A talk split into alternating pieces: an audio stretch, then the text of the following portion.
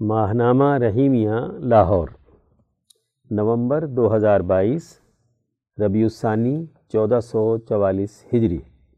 ارشاد گرامی، حضرت اقدس مولانا شاہ عبد القادر رائے پوری، قدس سررح مسند نشین ثانی، خانقاہ عالیہ رحیمیہ، رائے پور۔ حضرت والا نے فرمایا کہ بعض لوگ یوں سمجھتے ہیں کہ ہم پر شیخ مرشد کی صحبت اور ذکر الہی کرنے کا کچھ اثر نہیں ہوا۔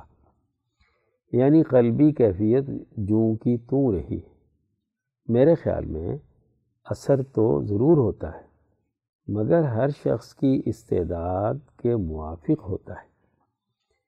اب اگر کوئی کتابوں میں اعلیٰ درجے کے حالات تو حضرت خواجہ معین الدین چشتی اجمیری رحمۃ اللہ علیہ یا حضرت مجدد شیخ احمد سرہندی صاحب کے دیکھے اور اپنے میں اس لحاظ سے کمی پائے تو کہے کہ وہ ان بزرگوں والی بات نہیں ہوئی۔ وہ کیفیت ایسی صورت میں کیسے ہو سکتی ہے کہ ان بزرگوں کسی استعداد جب اس شخص میں نہیں؟ ہاں یہ ضرور ہے کہ ایسا شخص اپنی استعداد کے موافق اپنے اندر کچھ نہ کچھ فرق اور مثبت تبدیلی ضرور پائے گا۔ سیکشن درس قرآن۔ عنوان تہذیب نفس کے عہد و مساق کی خلاف ورزی۔ تفسیر شیخ التفسیر مفتی عبد الخالق آزاد رائے پوری۔ گزشتہ آیات یعنی البقرہ کی اسی تا بیاسی، میں یہودیوں کی تحریفات جنون و اوہام اور ظلم و فساد کا تذکرہ تھا۔ اس آیت مبارکہ یعنی البقرہ کی تراسیویں آیت سے یہ حقیقت واضح کی جا رہی ہے کہ بنی اسرائیل کو تورات میں دین حنیفی کے بنیادی امور عدل و احسان پر مشتمل قوانین دیے گئے تھے۔ انہوں نے اس میں تفریق پیدا کی۔ چند مذہبی رسومات اپنا لی اور سماجی زندگی کے اجتماعی حقوق کو نظر انداز کر کے اپنی خواہشات کے پیچھے چل پڑے اور گروہوں اور فرقوں میں بٹ گئے۔ دین حنیفی میں دو بنیادی علم ہیں۔ ایک تصحیح عقائد کے ساتھ تہذیب نفس اور اعمال صالحہ کے ذریعے تہذیب اخلاق کرنا ہے، جسے اصطلاح میں احسان کہا جاتا ہے۔ دوسرے علم کا تعلق اجتماعی حقوق کے ساتھ ہے۔ گھریلو زندگی، محلے، بستی، ملک، قوم کے قومی اور بین الاقوامی نظام کے ساتھ ہے۔ جسے اصطلاح میں عدل کہا جاتا ہے۔ ارشاد خداوندی ہے کہ بے شک اللہ تعالیٰ تمہیں عدل و احسان کا حکم دیتا ہے۔ النحل، آیت نمبر نوے۔ بنی اسرائیل کو بھی تورات میں ان دونوں علوم کی اساس پر دین حنیفی کے اصولوں کا پابند کیا گیا تھا۔ چنانچہ ان سے ان دونوں علوم کی پابندی کے حوالے سے دو میساق اور عہد نامے لیے گئے تھے۔ اگلی آیات یعنی تراسی اور چوراسی میں ان دونوں عہود و مواسیق کا ذکر ہے۔ ویز اخدنا میساق بنی اسرائیل اور جب ہم نے بنی اسرائیل سے عہد و میساک لیا۔ انسانی سماج معاہدات سے عبارت ہے۔ عہد و میساک کے ذریعے سے کسی قوم کی ترقی کا پروگرام نافذ کیا جاتا ہے۔ بنی اسرائیل سے پہلا میساک تہذیب نفس کے حوالے سے بنیادی انسانی حقوق کی ادائیگی سے متعلق تھا۔ اس عہد کے مطابق ان پر لازم تھا کہ وہ درج ذیل امور کو اپنی زندگی کی تہذیب و ترتیب کے لیے اختیار کریں ایک، لا تعبدون الا اللہ، کہ عبادت نہ کرنا مگر اللہ کی۔ دین حنیفی کی بنیاد، ذات باری تعالیٰ کی معرفت، اور صرف اسی ذات واحد کی عبادت پر استوار ہے۔ اس لیے تہذیب نفس انسانی کے لیے پہلا بنیادی کام یہ ہے کہ اللہ کے علاوہ کسی اور کی غلامی اختیار نہ کی جائے۔ صدق دل کے ساتھ اللہ وحدہ لا شریک کی وحدانیت پر پختگی کے ساتھ ایمان و ایقان رکھا جائے اور اسی کی عبادت کی جائے۔ دو وبل والدین احسان وزل قربہ ولیطامہ والمساکین۔ اور ماں باپ سے سلوک نیک کرنا اور کنبے والوں سے اور یتیموں اور محتاجوں سے۔ اللہ کے ساتھ سچا تعلق قائم کرنے کے بعد انسانیت کے ساتھ حسن سلوک کرنا تہذیب نفس کے لیے انتہائی ناگزیر ہے۔ ان میں سب سے پہلا حق اپنے والدین کا ہے کہ جن کے ذریعے سے انسان اس دنیا میں آیا اور انہوں نے اسے پالا، پوسا اور بڑا کیا ہے۔ والدین کے بعد اپنے عزیز و اقارب کے ساتھ صلہ رحمی کا حکم ہے۔ ان کے بعد سب سے بڑا حق سوسائٹی کے پسے ہوئے طبقات، یتیم اور مسکین کے حقوق ادا کرنا ہے۔ تہذیب نفس اور سلوک و احسان میں حقوق اللہ، حقوق والدین اور حقوق انسانیت کا بڑا بنیادی کردار ہے۔ اس کے بغیر تہذیب نفس اور احسان کی سچی کیفیت پیدا نہیں ہوتی۔ تین وقول الناس حسنہ اور کہو سب لوگوں سے نیک بات۔ مذکورہ بالا حقوق کی ادائیگی کے بعد تمام انسانیت کی بھلائی کے لیے اچھے خیالات کا اظہار اور ان کے ساتھ اچھی گفتگو، بہترین مکالمہ اور ان کی دلجوئی ضروری ہے یہ بات انسانی حقوق میں سے ہے۔ تہذیب نفس کے لیے انسانیت عامہ کا احترام کرنا اور ان کی بھلائی کی فکر اور سوچ رکھنا اور اس کا اظہار کرنا انسانیت کے دلوں میں محبت پیدا کرتا ہے۔ چار و عقیم الصلاطہ و آت الزکا اور نماز قائم رکھو اور زکوٰۃ دیتے رہو۔ حقوق اللہ اور حقوق انسانیت ادا کرنے کے لیے دو بنیادی امور ضروری ہیں۔ ایک، اللہ تبارک و تعالیٰ کے سامنے حاضر ہو کر صرف اسی کے لیے نماز ادا کرنا۔ با جماعت نماز کا ایسا اجتماعی نظام قائم کرنا کہ جس کے ذریعے سے انسانی دلوں میں اللہ کے سامنے مناجات کرنے کا سلیقہ پیدا ہو جائے اور اپنی زندگی کے تمام امور میں اسی سے ہدایت کا سیدھا راستہ حاصل کرنے کا جذبہ پیدا ہو۔ اور ان نام یافتہ حضرات، انبیاء، صدیقین، شہداء اور صالحین کے سیدھے راستے پر چلنے کی طلب اور تڑپ کا پیدا ہونا ہے۔ دوسرے، یہ کہ حقوق انسانیت کی ادائیگی کے لیے اپنی کمائی ہوئی محنت میں سے اللہ کے راستے میں مال خرچ کرنا، جسے زکوٰۃ کے نظام کی صورت میں نافذ کیا گیا ہے۔ اس میں وہ تمام فرض اور نفل پر مشتمل مالی صدقات و خیرات شامل ہیں، جن میں پسے ہوئے طبقات کے حقوق کی ادائیگی کی صورت پیدا ہو۔ دین حنیفی میں نماز اور زکوٰۃ ایک دوسرے سے مربوط ہیں اور ایک دوسرے کی تکمیل کا ذریعہ بنتے ہیں۔ حقیقی نماز دراصل وہی ہے جس میں یتیم و مسکین کے حقوق ادا کرنے کا جذبہ پیدا ہو اور حقوق انسانیت کے لیے مال خرچ کرنے میں نفس کی پاکیزگی تبھی ہوتی ہے جب اس کے ساتھ اللہ کی رضا کا جذبہ موجود ہو، جو کہ نماز سے پیدا ہوتا ہے۔ امام شاہ ولی اللہ دہلوی لکھتے ہیں کہ اسی لیے قرآن حکیم کے بہت سے مقامات میں زکوٰۃ کو نماز اور ایمان کے ساتھ ملا کر بیان کیا گیا ہے۔ حجت اللہ البالغہ، جلد دو۔ جیسا کہ صورت البقرہ المعون اور المدثر وغیرہ میں اس حقیقت کو واضح طور پر بیان کیا گیا ہے۔ ثم تولیتم الا قلیلا منکم وانتم معرضون۔ پھر تم پھر گئے مگر تھوڑے سے تم میں، اور تم ہو ہی پھرنے والے۔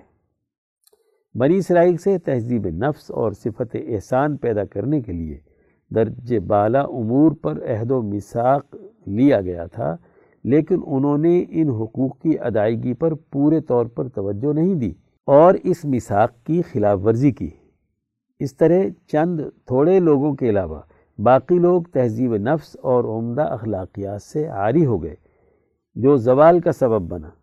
ملت موسوی، جو ایک زمانے میں سب سے ترقی یافتہ قوم تھی، اخلاقیات سے عاری ہو گئی اور تہذیب نفس سے محروم ہو کر انسانیت دشمنی کے راستے پر اتر آئی، جس کی تفصیل اگلی آیت نمبر چوراسی میں آ رہی ہے۔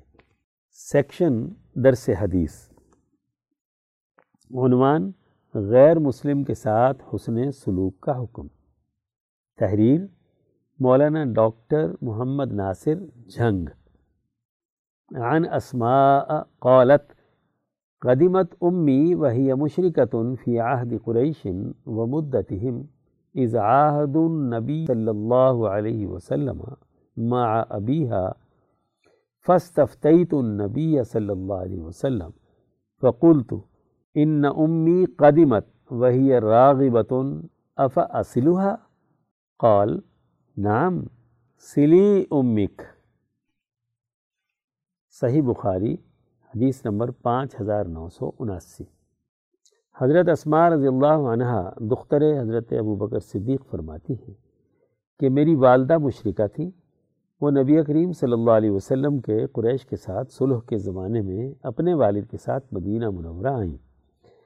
میں نے نبی اکرم صلی اللہ علیہ وسلم سے پوچھا، میری والدہ آئی ہیں؟ اور وہ اسلام سے لا تعلق ہیں۔ کیا میں ان کے ساتھ صلہ رحمی کر سکتی ہوں؟ ہاں حضرت صلی اللہ علیہ وسلم نے فرمایا ہاں اپنی والدہ کے ساتھ صلہ رحمی کرو۔ حضرت ابو بکر صدیق رضی اللہ عنہ کی ایک اہلیہ مسلمان نہیں ہوئی تھی۔ ان کے وطن سے آپ کی بیٹی حضرت اسما تھیں۔ وہ بیان کرتی ہیں کہ میری والدہ مشرقہ تھیں اور صلح حدیبیہ کے موقع پر بھی مخالف فریق میں شامل تھی ایک بار میرے پاس مدینہ منورہ آئیں تو میں نے حضور صلی اللہ علیہ وسلم سے پوچھا کہ میں اپنی والدہ کے ساتھ کیا سلوک کروں؟ تو حضور صلی اللہ علیہ وسلم نے فرمایا، اپنی ماں کے ساتھ اچھا سلوک کرو۔ اس حدیث سے تین باتیں واضح ہوتی ہیں۔ ایک، دین اسلام خونی رشتوں کا لحاظ کرنے کا حکم دیتا ہے۔ یہاں تک کہ ماں باپ اگر کافر بھی ہوں، تب بھی ان کے دنیاوی حقوق ادا کرنے ضروری ہیں۔ یہی بات حضرت لقمان علیہ السلام اپنے صاحبزادے کو نصیحت کے پیرائے میں کہتے ہیں۔ القرآن سورہ لقمان، آیت نمبر تیرہ تا پندرہ۔ دو، اگر ماں باپ دینی نظریے اور دینی تصور سے اولاد کو منحرف کرنا چاہیں تو ان کی بات ماننے کا انسان پابند نہیں۔ جیسے حضرت اسماء رضی اللہ عنہ کی ماں صلح حدیبیہ میں مخالف فریق میں شامل تھیں اور حضرت اسماء اس معاملے میں اپنی ماں کے ساتھ نہیں تھیں لیکن نبی اکرم صلی اللہ علیہ وسلم یا حضرت ابو بکر نے حضرت اسماء کو نہیں کہا کہ اس عمر میں اپنی ماں کی بات کی تعمیل کرو۔ تین، مذکورہ گفتگو سے یہ عیاں ہوا کہ دین اسلام کا معاشرتی تصور حقوق کی فراہمی اور انسانی ہمدردی پر مبنی ہے۔ یہ وہ بنیادی نقطہ ہے جس سے دین اسلام کے عدل، پسند اور انسانیت گیر نظریے کو قبولیت ملی۔ دین اسلام کی اسی خوبی نے قوموں کو اپنا نظریہ اور سوچ بدلنے پر مجبور کر دیا۔ آج مسلمانوں کو یہ جائزہ لینے کی ضرورت ہے کہ ان کے ہاں انسانی رشتوں کا احترام کس قدر ہے۔ آج عقائد علاقائی اور سماجی بنیادوں پر مسلمانوں میں تقسیم روا رکھی جاتی ہے۔ حالانکہ اسلام میں مذہب کی بنیاد پر منافرت کا کوئی تصور نہیں، بلکہ مخالفت کی بنیاد صرف عدل اور ظلم ہے۔ البتہ باطل عقیدے کے خلاف دعوت ہے۔ تفریق و تقسیم کے نظریے نے مزید پستی اختیار کی تو مسلکی بنیادوں پر مسجدیں تک الگ ہو گئیں۔ اس اختلاف پر خونی رشتوں کا احترام پامال کیا جاتا ہے اور خاندانوں میں لڑائی جھگڑے ہوتے ہیں۔ وہ بنیادی نقطہ نظر جو کافر قوموں کے لیے دین اسلام کی طرف کشش کا باعث بنا، آج اسی نقطے پر مسلمانوں میں اختلافات ہیں اور رشتے پامال ہو رہے ہیں۔ اس لیے یہ رویہ قابل غور ہے۔ سیکشن صحابہ کا ایمان افروز کردار۔ عنوان حضرت ابو حذیفہ حیثم بن عطبہ رضی اللہ تعالیٰ عنہ۔ تحریر مولانا قاضی محمد یوسف حسن عبدال حضرت ابو حذیفہ حیثم یا ہاشم بن عطبہ رضی اللہ تعالیٰ عنہ، اصحاب بدر، السابقون الاولون، مہاجرین حبشہ اور مہاجرین مدینہ میں سے ہیں۔ آپ سردار قریش عطبہ کے بیٹے ہیں جو کہ حضور اقدس صلی اللہ علیہ وسلم کا بدترین دشمن تھا۔ آپ کی والدہ فاطمہ بنت صفوان بن امیہ تھی۔ آپ ابو حذیفہ کی کنیت سے مشہور ہیں۔ آپ طویل القامت، خوش چہرہ، آنکھ میں نقص اور بڑی عمر کے لوگوں میں سے تھے۔ بیست نبوی صلی اللہ علیہ وسلم کے وقت آپ کی عمر تیس یا بتیس سال تھی۔ آپ حضور اکرم صلی اللہ علیہ وسلم کے قیام دار ارکم سے پہلے اپنی اہلیہ سہلہ بنت سہیل سمیت حلقہ بگوش اسلام ہوئے۔ اس پر عطبہ نے آپ اور آپ کی اہلیہ سے قطع تعلق کر لیا۔ حضرت ابو حسیفہ رضی اللہ عنہ فضلائے صحابہ اکرام میں شامل ہیں۔ آپ پانچ نبوی میں ہجرت حبشہ کے پہلے قافلے میں شریک ہوئے۔ مسلمانوں اور سرداران مکہ کی صلح کی افواہ پر مکہ واپس آئے۔ پھر چھ نبوی میں دوبارہ پھر چھ نبوی میں دوبارہ حبشہ کی طرف ہجرت کی۔ وہیں آپ کے ایک صاحبزادے محمد بن ابی حذیفہ پیدا ہوئے۔ ہجرت مدینہ سے کچھ عرصہ قبل مکہ واپس تشریف لائے۔ پھر آپ کے حکم پر مدینہ منورہ ہجرت کی اور حضرت عباد بن بشر کے مہمان بنے۔ اور ان سے آپ کا سلسلہ مواقع جوڑا گیا۔ حضرت ابو حذیفہ نے رسول اللہ صلی اللہ علیہ وسلم کے ساتھ تمام غزوات میں شرکت کی۔ غزوہ بدر میں آپ اپنے خونی رشتہ داروں کے مقابلے پر اترے۔ اس دوران آپ کا اپنے والد عطبہ بھائی ولید بن عطبہ اور بہن ہندہ بن عطبہ کے علاوہ کئی دیگر رشتہ داروں سے بھی مقابلہ ہوا۔ عطبہ حضرت حمزہ کے ہاتھوں مارا گیا۔ جس کا بدلہ عہد کی جنگ میں اس کی بیٹی ہندہ نے حضرت حمزہ کو شہید کر کے لیا۔ خود ہندہ بھی بعد میں فتح مکہ کے موقع پر مسلمان ہو گئی۔ جنگ بدر کے اختتام پر جب سرداران قریش عطبہ شیبہ اور ابو جہل وغیرہ کی لاشیں کنویں میں پھینکی گئیں، تو آپ صلی اللہ علیہ وسلم نے خطاب کرتے ہوئے ارشاد فرمایا، اے سرداران قریش! تم سے اللہ تعالیٰ نے جو وعدہ کیا وہ پورا ہو گیا کہ نہیں؟ ہمارے ساتھ جو فتح و غلبہ کا وعدہ کیا تھا وہ تو پورا ہو گیا۔ آپ صلی اللہ علیہ وسلم نے جب یہ الفاظ فرمائے اور حضرت ابو حذیفہ کے چہرے کی طرف دیکھا کہ آپ کے چہرے کا رنگ ذہنی پریشانی سے پھیکا پڑ گیا ہے تو آپ صلی اللہ علیہ وسلم نے فرمایا، ابو حذیفہ تم اپنے والد کی اس حالت سے افسردہ ہو گئے ہو۔ آپ رضی اللہ عنہ نے عرض کیا، یا رسول اللہ، میرے اندر اپنے والد اور اس کے قتل کے بارے میں کوئی پریشانی یا افسردگی پیدا نہیں ہوئی، بلکہ میں اسے صائب الرائے، بردبار اور سلجھا ہوا آدمی سمجھتا تھا اور مجھے ان صلاحیتوں کی بنیاد پر قوی امید تھی کہ اس کے یہ اوصاف اسے اسلام کے قریب تر لے آئیں گے۔ جب میں نے اس کے انجام کو دیکھا کہ کفر پر موت ہوئی ہے اور میری آرزو اور خواہش پوری نہ ہو سکی تو مجھے اس کا رنج ہے۔ جب حضور صلی اللہ علیہ وسلم نے یہ بات سنی تو آپ کے حق میں دعائے خیر فرمائی۔ آپ گیارہ ہجری میں جنگ یمامہ میں چون برس کی عمر میں شہید ہوئے۔ آپ رضی اللہ عنہ نے اپنے ورثاء میں تین بیویاں اور دو بیٹے محمد اور عاصم چھوڑے۔ حوالہ اسد الغابہ اور الاستیاب سیکشن شذرات، عنوان عوام اور نوجوانوں کے سیاسی شعور کی اہمیت۔ تحریر محمد عباس شاد، لاہور۔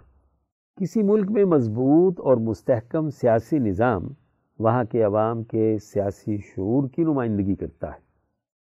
باشعور قوم کے عوام سیاستدانوں کے چھوٹے وعدوں کے ہاتھوں یرغمال نہیں بنتے اور سیاستدانوں کو اپنے جذبات سے کھیلنے بھی نہیں دیتے، بلکہ وہ سیاستدانوں کے غلط فیصلوں میں سب سے بڑی رکاوٹ ثابت ہوتے ہیں۔ پاکستان میں غربت، جہالت بے روزگاری اور امن و امان کی اب تر صورتحال کی وجہ سے بنیادی انسانی حقوق کی عدم دستیابی نے عوام کی صلاحیتوں کو دیمک کی طرح چاٹ لیا ہے۔ روزمرہ کی ضروریات پورا کرنے کی مصروفیات اور پریشانیوں نے ان کے سماجی شعور کو گہنا دیا ہے۔ اس کا نتیجہ یہ ہے کہ وہ معاشی اور سیاسی طور پر انتخابات میں منتخب ہونے والے نمائندوں کے ہاتھوں بار بار نقصان اٹھا چکے ہیں، جس کے بعد یہاں کے سیاسی نظام میں ان کی دلچسپی کا کوئی سامان نہیں بچا۔ عوام میں سیاسی شعور کی کمی کے باعث آئے دن سیاستدان ان کے جذبات سے کھیلتے اور انہیں نئے وعدوں سے بہلانے میں کامیاب ہو جاتے ہیں۔ سیاسی شعور میں کمی کے باعث عوام کا صرف سیاستدان ہی استحصال نہیں کرتے، انتظامیہ بھی ان کے ساتھ غلاموں جیسا سلوک روا رکھتی ہے۔ پاکستان کے عوام، خصوصاً نوجوان، آئین میں موجود اپنے حقوق سے متعلق آگہی نہیں رکھتے۔ جس کی وجہ سے ادارے انہیں بھیڑ بکریوں کے ریوڑ کی طرح ہانکتے ہیں۔ تقسیم کے بعد جس طرح اس ملک کے پورے اثاثے اسے نہیں ملے، اسی طرح اس کے حصے میں آنے والے سیاستدان بھی ترقی پسند سیاسی نظریات سے محرومی کے باعث قوم کے لیے سیاسی میدان میں کسی صحت مند روایت کی بنیاد نہ رکھ سکے۔ بلکہ سرمایہ دارانہ نظریات اور جاگیردارانہ نفسیات کے ساتھ انہوں نے قوم پر حکمرانی شروع کی، جس کے بعد اب ہمارے ملک میں بچگانہ سیاسی عہد کا آغاز ہو چکا ہے۔ کیونکہ اس فرسودہ قیادت نے اپنی تیسری نسل کو میدان میں اتار کر طفلانہ سیاست کا آغاز کر کے اسے لوبائے سبیان یعنی بچوں کا کھیل بنا کر رکھ دیا ہے۔ ان بچوں کو سیاست کی کوئی شد بدھ نہیں۔ لیکن عوام کے جذبات سے کھیلنا انہیں ورثے میں ملا ہے۔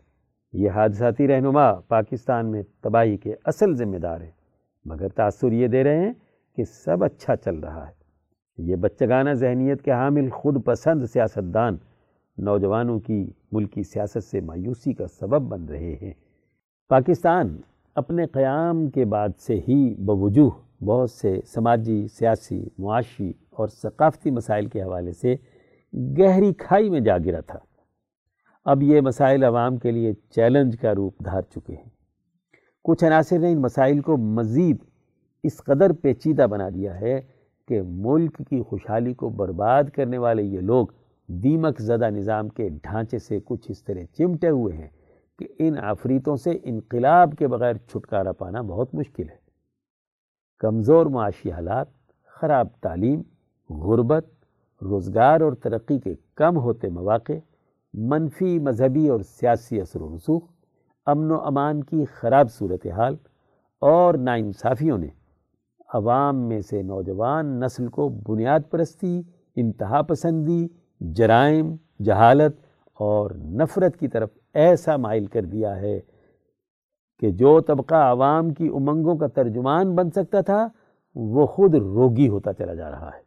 پاکستان کے قیام کے بعد نوجوانوں کو یہاں کے نظام نے خصوصی طور پر اپنا ہدف بنایا اور انہیں نہ صرف سیاسی اور سماجی ترقی کے شعور سے محروم رکھا گیا ہے، بلکہ حکومت وقت اور عسکری اداروں نے انہیں مذہبی عسکریت پسندوں کی جھولی میں ڈال دیا، جنہوں نے ان کے سماجی، معاشی، شہری، سیاسی اور ثقافتی حقوق اور شناخت کو پامال کر کے رکھ دیا۔ ہے آج ان مذہبی عسکریت پسند جماعتوں نے اپنے اس جرم پر مجرمانہ خاموشی اختیار کر رکھی ہے، لیکن وہ لکھی تاریخ کو نہیں مٹا سکتے۔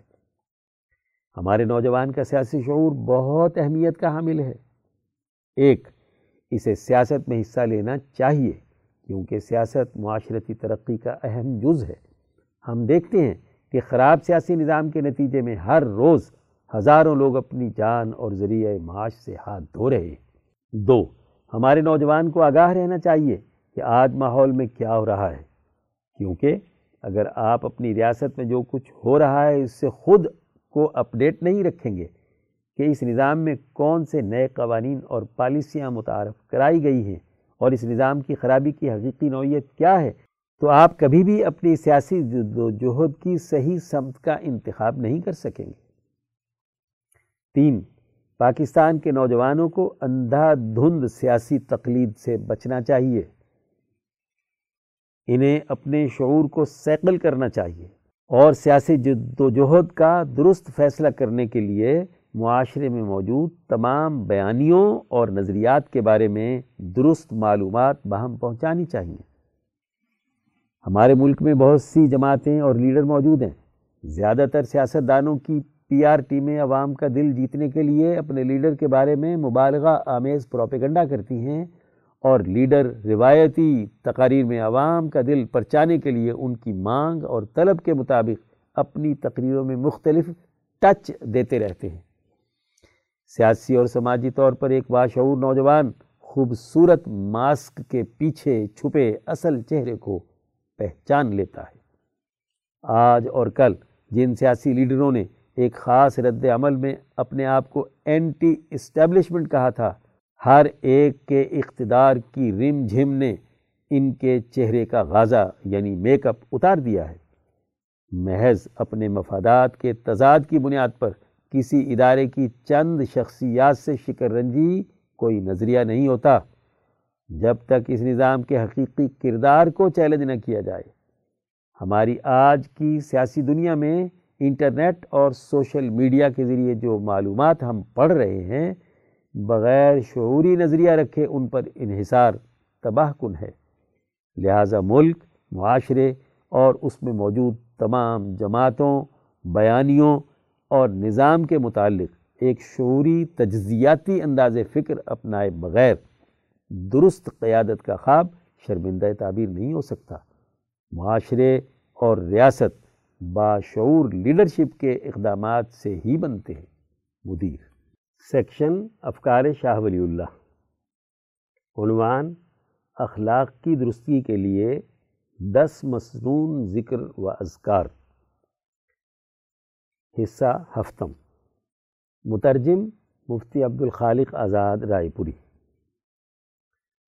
امام شاہ ولی اللہ دہلوی رحمہ اللہ حجت اللہ البالغہ میں فرماتے ہیں۔ نبی اکرم صلی اللہ علیہ وسلم کی مخصوص دعاؤں سے متعلق احادیث نبویہ کی تشریح۔ ایک، نبی اکرم صلی اللہ علیہ وسلم نے ارشاد فرمایا، ہر ایک نبی کو ایک مقبول دعا عطا کی گئی تھی جو انہوں نے اس دنیا میں ہی مانگ لی اور قبول ہو گئی۔ میں نے اپنی دعا اپنی امت کی سفارش کے لیے قیامت کے دن کے لیے محفوظ کر کے رکھ لی ہے۔ اور وہ انشاءاللہ میری امت میں سے ہر اس امتی کو ضرور حاصل ہوگی جسے اس حال میں موت آئی کہ اس نے اللہ کے ساتھ کسی کو شریک نہ ٹھہرایا ہو۔ مشکات، حدیث نمبر دو ہزار دو سو تیئیس۔ تشریح۔ میں کہتا ہوں کہ انبیاء علیہ السلام کی بہت سی دعائیں قبول کی گئی ہیں اور ایسے ہی ہمارے نبی اکرم صلی اللہ علیہ وسلم کی بھی بہت سے مواقع پر دعائیں قبول کی گئی ہیں۔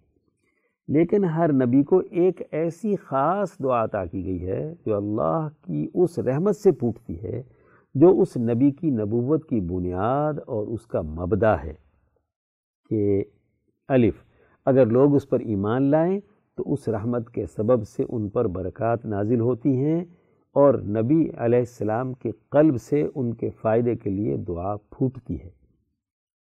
با۔ اور اگر وہ اس نبی علیہ السلام کی تعلیمات سے روگردانی کریں، تو اس کے سبب ان پر ذلت کا عذاب مسلط ہوتا ہے اور نبی کے دل میں ان کے لیے بد دعا پھوٹتی ہے۔ ہمارے نبی اکرم صلی اللہ علیہ وسلم نے یہ بات شعوری طور پر جان لی کہ آپ کی بیست کے عظیم مقاصد میں سے یہ ہے کہ الف، آپ صلی اللہ علیہ وسلم کل انسانوں کی سفارش کرنے کے لیے بھیجے گئے ہیں۔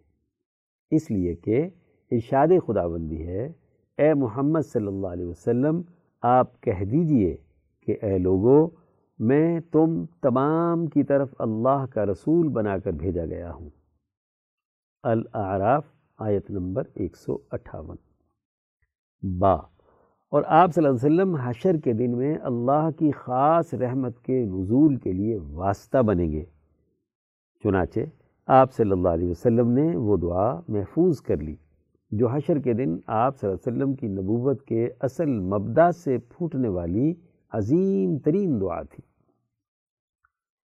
مترجم عرض کرتا ہے کہ امام شاہ ولی اللہ دہلوی رحمۃ اللہ علیہ اس حدیث کی تشریح کرتے ہوئے فیوز الحرمین میں تحریر فرماتے ہیں کہ میں کہتا ہوں کہ یہ دعا ان دعاؤں میں سے نہیں ہے جو کسی طالب کی کسی چیز میں خاص رغبت سے پیدا ہوتی ہے۔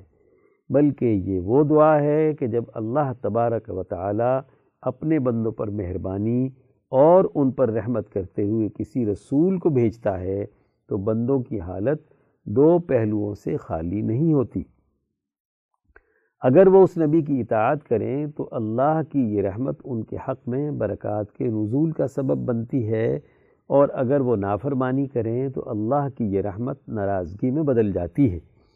اللہ تعالیٰ ان پر سخت ناراض اور غضبناک ہوتا ہے۔ ان دونوں صورتوں میں اس قوم کے نبی پر الہام کیا جاتا ہے کہ وہ فرما برداروں کے لیے دعا کریں اور نافرمانوں کے لیے بد دعا کریں۔ ایسی دعا ہر نبی کو صرف ایک ہی دی جاتی ہے۔ جو دراصل اللہ کے اس لطف و مہربانی سے پیدا ہوتی ہے، جو اس نبی کی بیست کا سبب ہوتا ہے۔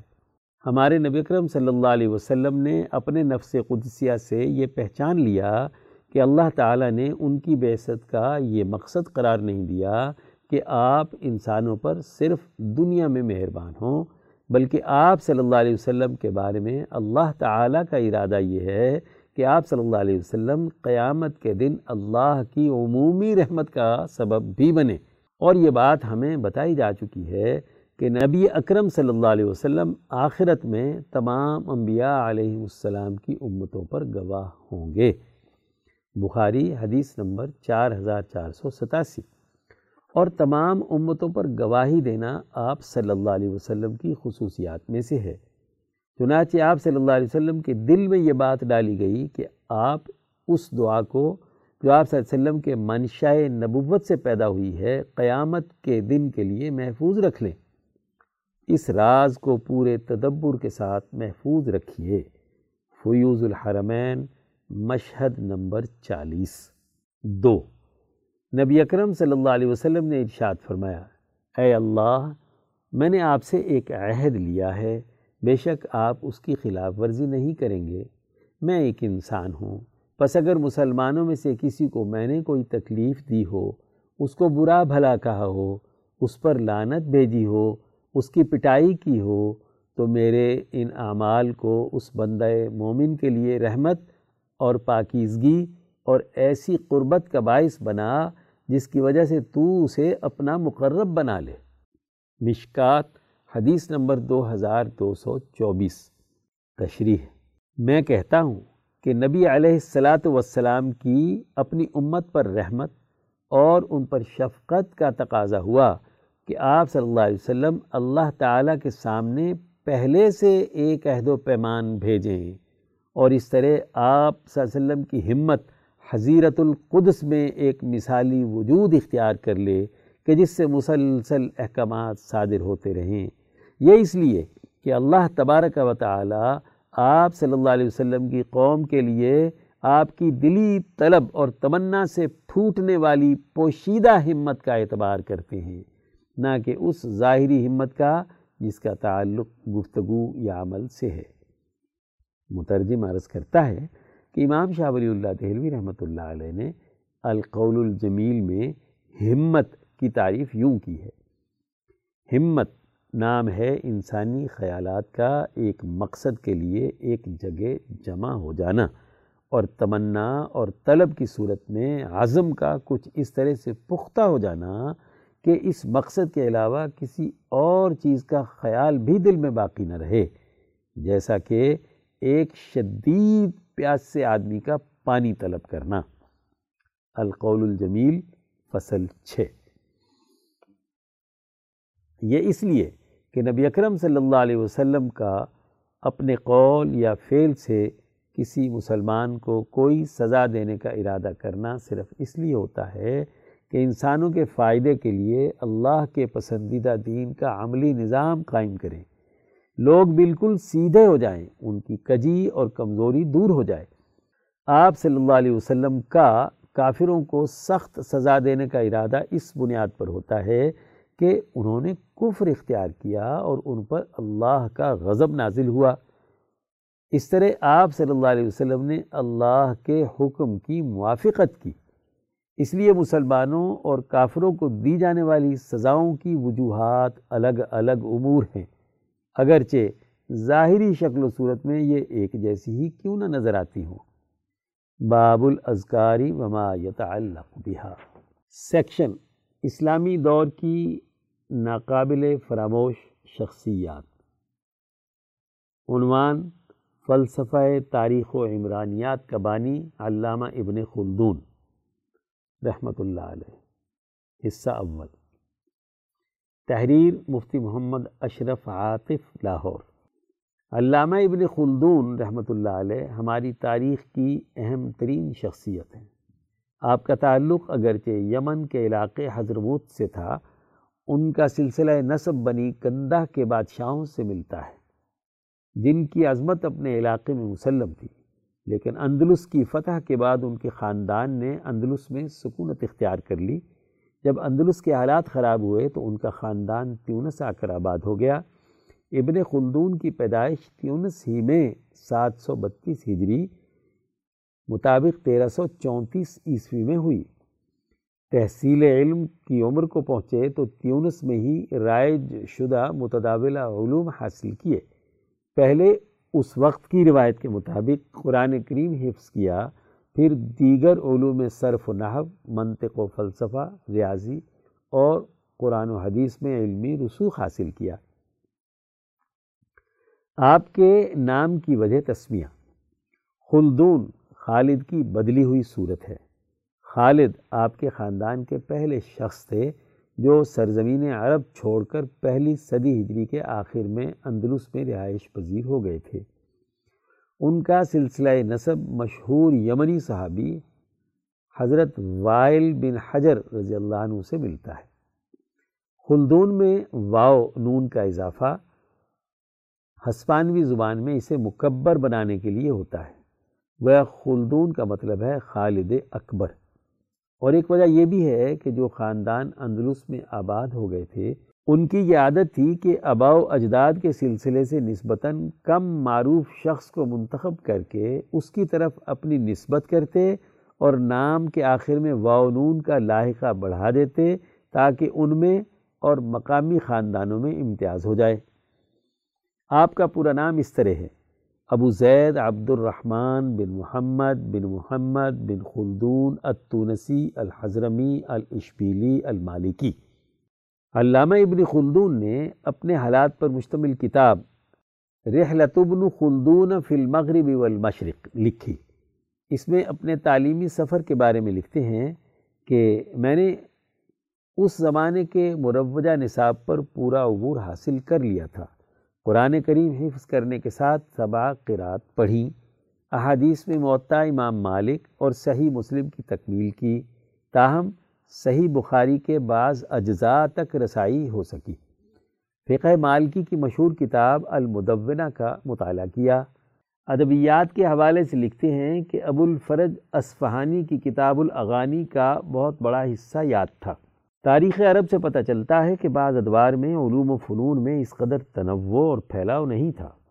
لوگوں کے حافظے بھی اس دور کے تقاضوں کے مطابق اتنے زبردست اور مضبوط تھے کہ لاکھوں روایات اور ہزاروں اشعار، بلکہ دیوانوں کے دیوان یاد کر لینا اس وقت کے تعلیمی تقاضوں میں داخل تھا۔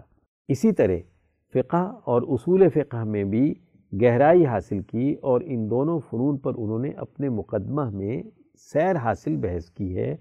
جس سے اس کے مجتہدانہ خیالات اور دقت نظر کا پتہ چلتا ہے۔ اسی دوران تیونس میں تعاون کی بیماری پھیلی تو آپ کے والدین اور اکثر اساتذہ اس بیماری میں انتقال کر گئے۔ معاشی حالات ناگفتہ بہ ہوئے تو امیر تیونس کے دربار سے وابستہ ہو گئے اور وزارت کے عہدے تک پہنچے۔ لیکن درباری حاسدوں اور سازشوں سے تنگ آ کر غرناتا یعنی اندلس چلے گئے۔ یہ سرزمین بھی راس نہ آئی تو مصر کا رخ کیا۔ آپ کی شہرت مصر پہنچنے سے پہلے پہنچ چکی تھی، چنانچہ آپ مصر کی شہر آفاق یونیورسٹی جامعہ اظہر میں درس و تدریس میں مشغول ہو گئے۔ مصر کی حکومت نے فقہ مالکی میں خصوصی مہارت کی وجہ سے فقہ مالکی کا منصب قضا بھی تفویض کیا۔ سیکشن ملکی معیشت، عنوان معاشی بقا میں آفت زدہ پاکستانیوں کا کردار۔ تحریر محمد کاشف شریف، اسلام آباد۔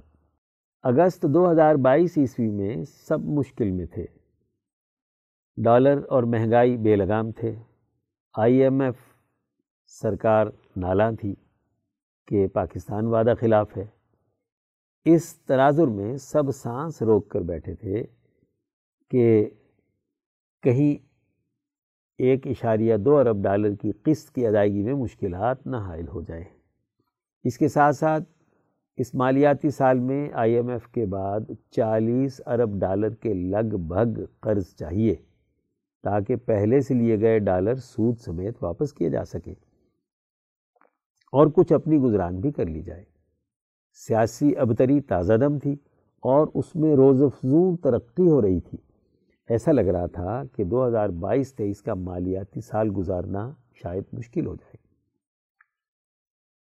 پھر منظر یکدم تبدیل ہونے لگتا ہے اور پاکستانی مقتدرہ کا محبوب ترین تحفہ سیلاب کی تباہ کاری اور آفت میں متشکل ہوتا چلا جاتا ہے۔ آفات قدرتی ہوں یا انسانوں کی پیدا کردہ، اس میں ہم خاصے خود کفیل ہیں۔ اور ملک پاکستان کسی بھی صورت ان سے چھٹکارا نہیں پاتا۔ دو ہزار بائیس عیسوی جیسے سیلاب تو صدیوں میں آتے ہیں۔ ان کا ڈیٹا اور تباہ کاریاں دکھا کر ناراض ساہوکاروں اور ڈونرز کو آسانی سے راضی کیا جا سکتا ہے۔ اب ایسی تباہی قسمت والوں کو ہی ملتی ہے۔ کوئی کیسی ہی کوشش کر لے۔ اس سطح کا انسانی المیہ پیدا کرنا خاصا مشکل کام ہے۔ اس کے لیے معلوم نہیں کتنے افسران کو گالیاں سننی پڑیں اور نااہلی کا تاج سر پر سجانا پڑے۔ اس لیے عافیت اسی میں ہے کہ قدرتی آفت کو انسانی المیہ میں بدل دیا جائے اور امداد کے خشک چشموں کو پھر سے آباد کر دیا جائے۔ اس طرح دو مسئلے حل ہو جائیں گے۔ ایک، امدادی پیسہ آئے گا جو قرضوں کی ادائیگی میں استعمال ہو جائے گا، اور دوسرا، پہلے سے کمزور اور ناقص کام پر بھی پردہ پڑ جائے گا۔ اور نئے سرے سے ترقیاتی کام شروع کیے جا سکیں گے۔ مسئلہ یہ ہے کہ بیس سو بیس میں ہمیں کرونا کی صورت میں ایک موقع ملا تھا، لیکن اس وقت کی نااہل حکومت نے اس سے اتنا فائدہ نہیں اٹھایا جتنا حق بنتا تھا۔ یہی وجہ ہے کہ بعد میں انتظامیہ صرف اموات کی گنتی ہی پوری کرتی رہی تاکہ مقامی بجٹ اور عالمی امداد کے چشمے خشک نہ ہونے پائیں۔ لیکن عوام الناس اس بات سے بے خبر و بے اثر اپنی معمول کی زندگی گزارتے رہے اور ایک نادر موقع ہاتھ سے جاتا رہا۔ ورلڈ بینک کی رپورٹ کے مطابق پاکستان کو سیلاب کی تباہ کاری میں کل بتیس ارب ڈالر کا نقصان ہو چکا ہے اور حالیہ سیلاب دو ہزار دس کے مقابلے میں تین گنا زیادہ تباہ کن ہے۔ ایسے میں ایشین ڈیولپمنٹ بینک ڈیڑھ ارب ڈالر، ایشین انفراسٹرکچر بینک نصف ارب ڈالر ورلڈ بینک دو ارب ڈالر قرض کی سہولت پر تیزی سے کام کر رہے ہیں۔ گویا چار ارب ڈالر اگلے ایک سے ڈیڑھ سال میں ہماری معیشت کو مل جائیں گے۔ اس کے علاوہ آئی ایم ایف کو پھر نرمی دکھانی ہوگی۔ اور یوں دیگر امیر ممالک ہماری حالت اظہار پر آنسو بہانے کے ساتھ ساتھ کچھ عطا بھی کر دیں گے۔ اس کی بدولت موجودہ مالی سال کے دوران جو ادائیگیوں کا عدم توازن اور قرضوں کی ادائیگیوں کا چیلنج موجود تھا نہ صرف قابو میں آ جائے گا، بلکہ مزید قرض بھی غریب پاکستانیوں کی امیر مقتدرہ کو مل سکے گا۔ گویا پہلے سے موجود قرض کے عظیم بھنڈار میں اضافہ ہوتا چلا جائے گا، اسے اتارے گا کون؟ وہ اگلے سال دیکھیں گے، کیونکہ ہمارے پاس بیچارے عوام ہیں جو قربانی کے لیے ہمہ وقت تیار ہیں اور شاید ایک اور آفت ہماری منتظر ہو۔ خدا نخواستہ سیکشن عالمی منظرنامہ عنوان خوف کے بیوپاریوں کی اصلیت۔ تحریر مرزا محمد رمضان راول پنڈی دوسری جنگ عظیم کے بعد امریکہ نے یورپ کو اپنے تابع اور فہم بردار رکھنے کے لیے اسے ایک نام نیاد معاہدے میں جکڑ لیا، جس کا نام نیٹو رکھا گیا۔ رکن ملکوں کو پابند کیا گیا کہ وہ اپنی جی ڈی پی کا دو فیصد نیٹو کے فنڈ میں جمع کروائیں گے۔ بدلے میں رکن ملک پر حملہ، تمام ملکوں پر تصور کیا جائے گا۔ امریکہ نے یورپ کو روس کے ڈر اور خوف میں مبتلا کر رکھا ہے۔ ڈر اور خوف کی کیفیت پیدا کرنے کے لیے ہر خطے کے اعتبار سے علیحدہ علیحدہ دہشت گرد جتھے تیار کر رکھے ہیں۔ عدم تحفظ کے احساس کو پروان چڑھانے کی مختلف حکمت عملیوں پر کام کرتا رہتا ہے۔ جتنا ڈر اور خوف کا ماحول بنانے میں کامیاب ہوتا ہے اس کی اسلحہ ساز فیکٹریوں کے کاروبار کو اتنا ہی فروغ ملتا ہے۔ ان کی پیداوار کی طلب بڑھنا شروع ہو جاتی ہے۔ یعنی جتنا زیادہ ڈر اور خوف، اتنے ہی زیادہ کاروباری منافع جات ملک عدم تحفظ کے علاج کے لیے اسلحہ خریدتے ہیں اور ساتھ ہی ایسی جکڑ بندیوں کے پھندوں میں پھنس جاتے ہیں جن کے تدارک کے لیے ان کی اسلحے کی خریداری بڑھنا شروع ہو جاتی ہے۔ R D report and data کے مطابق چودہ ملکوں میں دو ہزار تین سو افراد اسلحے کی تیاری میں ملوث ہیں۔ جنرل ڈائنمک کارپوریشن امریکہ کی پبلک سیکٹر میں اسلحہ بنانے والی سب سے بڑی فرم ہے، جو اسلحہ تیار کر کے دہشت گرد تنظیموں کو فراہم کرتی ہے۔ بیس سو بیس عیسوی تک اس میں ملازمین کی تعداد ایک لاکھ سے زیادہ تھی۔ انہوں نے نوے ہزار ملازمین کی مدد سے سینتیس اشاریہ نو ارب امریکی ڈالر کا اسلحہ تیار کیا تھا۔ ریسرچ اینڈ ڈیولپمنٹ کے مطابق دو ہزار انیس عیسوی میں بیس ارب امریکی ڈالر کا اسلحہ فروخت کیا گیا۔ تین ستمبر دو ہزار بیس کو چیک ریپبلک میں ستر ہزار سے زائد افراد نے مظاہرہ کیا۔ یورو سٹی کی رپورٹ کے مطابق لوگ حکومت کے خلاف نعرے لگا رہے تھے کہ حکومت مستعفی ہو، کیونکہ نیٹو کے مبینہ اقدامات کے باعث ہمارے لیے سردیوں میں گیس اور تیل کی قلت اور کمر توڑ مہنگائی برداشت سے باہر ہوتی جا رہی ہے۔ دوسری طرف جرمنی کے شہر پراگ اور فرانس کے مختلف شہروں میں ہنگامے دیکھنے میں آئے۔ اس کے علاوہ یورپ کے دیگر شہروں کے مظاہروں میں بھی دن بدن شدت بڑھتی جا رہی ہے۔